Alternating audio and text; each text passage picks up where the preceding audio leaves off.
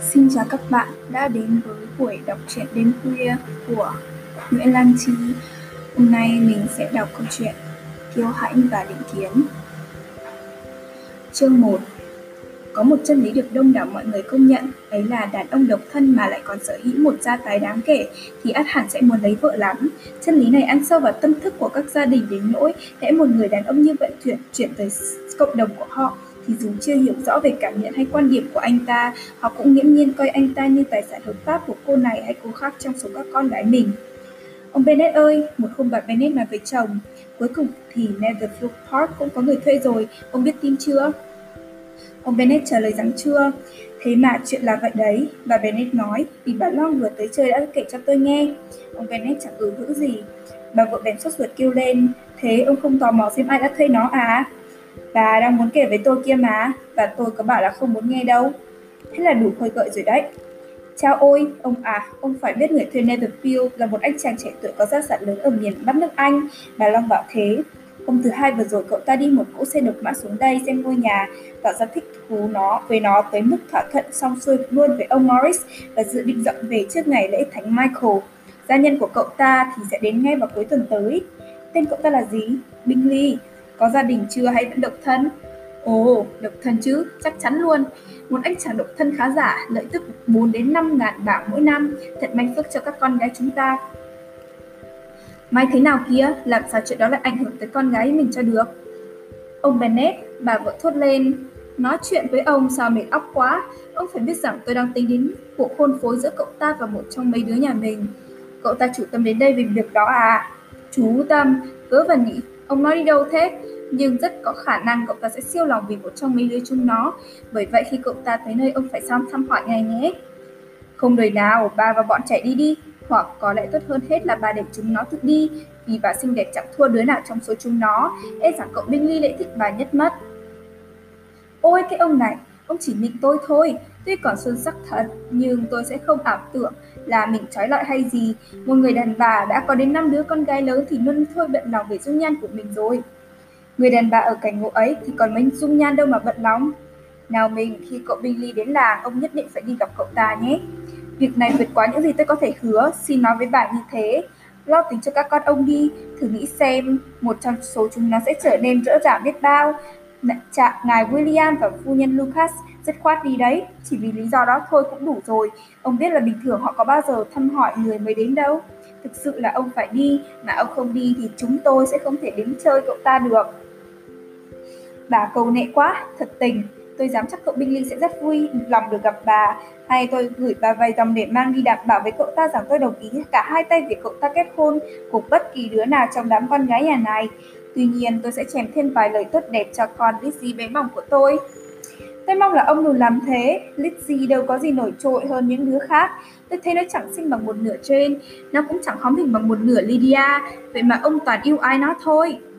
Cả mấy đứa ấy đâu có mấy lắm nhan sắc với hài hước để mà khen. Ông Bennett bác lại. Ngốc nghếch và ngây ngô y hệt những đứa con gái khác, nhưng riêng Lizzie có phần lành lợi hơn so với các chị em. Ông Bennett, sao ông có thể bêu riếu con gái mình như thế? Ông lấy việc chọc tức tôi làm vui, ông chẳng thương xót đám dây thần kinh rộng rã của tôi gì cả. Bà Lâm, thưa bà yêu quý, tôi muôn phần kính trọng các dây thần kinh của bà, những người bạn cũ đây mà. Tôi nghe đã nghe bà thiết tha nhắc nhở đến chúng nó ít nhất là 20 năm nay rồi. À, ông không biết tôi phải chịu đựng những gì đâu. Nhưng tôi hy vọng bà sẽ vượt qua được và sống để nhìn thấy các anh trai trẻ với hoa lợi 4.000 bạn một năm đến làm láng giềng với mình. Dù có đến 20 người đi nữa thì cũng đâu có ích gì với chúng ta khi mà ông nhất quyết không đi thăm họ. Yên tâm bà nó ạ, à, khi nào có 20 người thật thì tôi sẽ đến thăm không thiếu một ai. Ở ông Bennett có sự phát trộn kỳ quặc của tinh tường, châm chọc, kiệm lời và khó đoán định.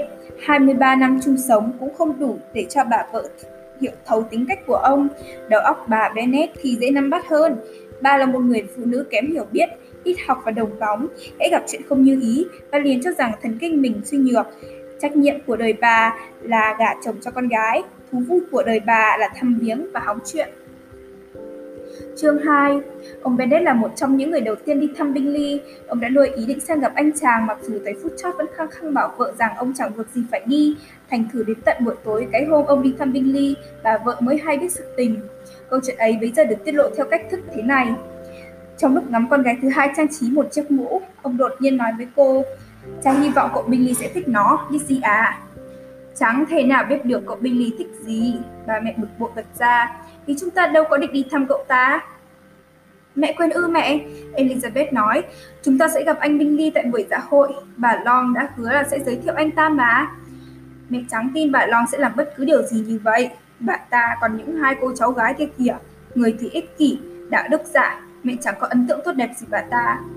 Tôi cũng thế, ông Bennett nói, Tôi lấy làm mừng là bà không lệ thuộc vào việc trông chờ sự giúp đỡ của bà Long. Bà Bennett cố tình không tiếp chuyện, nhưng vì không thể kiềm chế được bản thân và bắt đầu la mắng một trong các cô con gái. Lạy chúa, đừng có ho suốt như vậy. Kitty, con thương thần kinh của mẹ một chút đi, con đang xé chúng ra thành từng mảnh đấy. Kitty đâu thể quyết định được việc có ho hay không, người cha nói, nó chỉ ho không đúng lúc thôi. Con có thể ho để giải trí đâu. Kitty ai oán trả lời. Lizzie, buổi dạ hội bị tổ chức vào hôm nào vậy?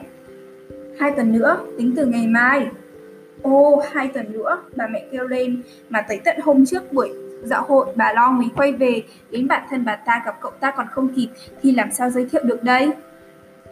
Thế nên bà nó à, bà có lợi thế hơn so với bạn của bà rồi, giới thiệu cậu Billy cho bà ta còn được ấy chứ.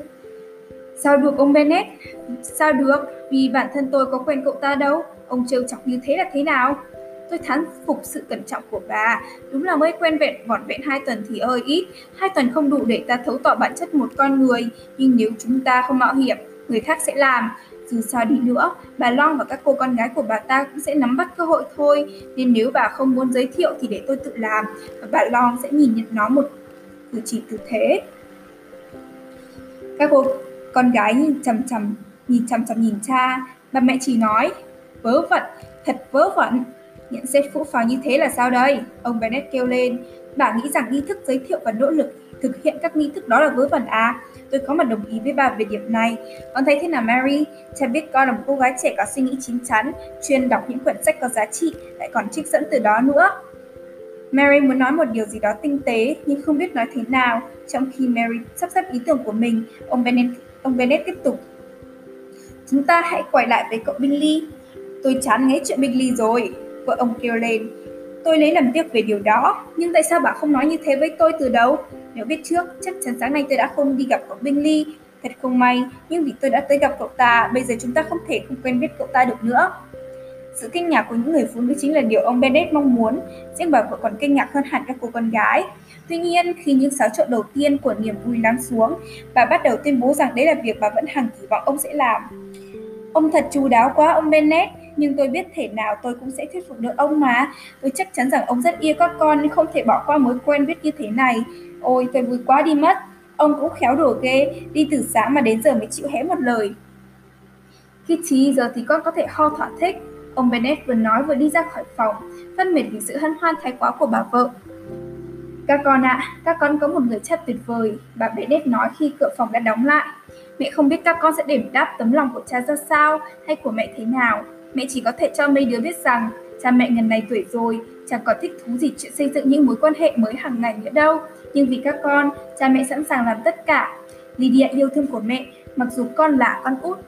Nhưng mẹ, mẹ đoan chắc cậu Bingley sẽ mời con nhảy trong buổi vũ hội sắp tới đấy.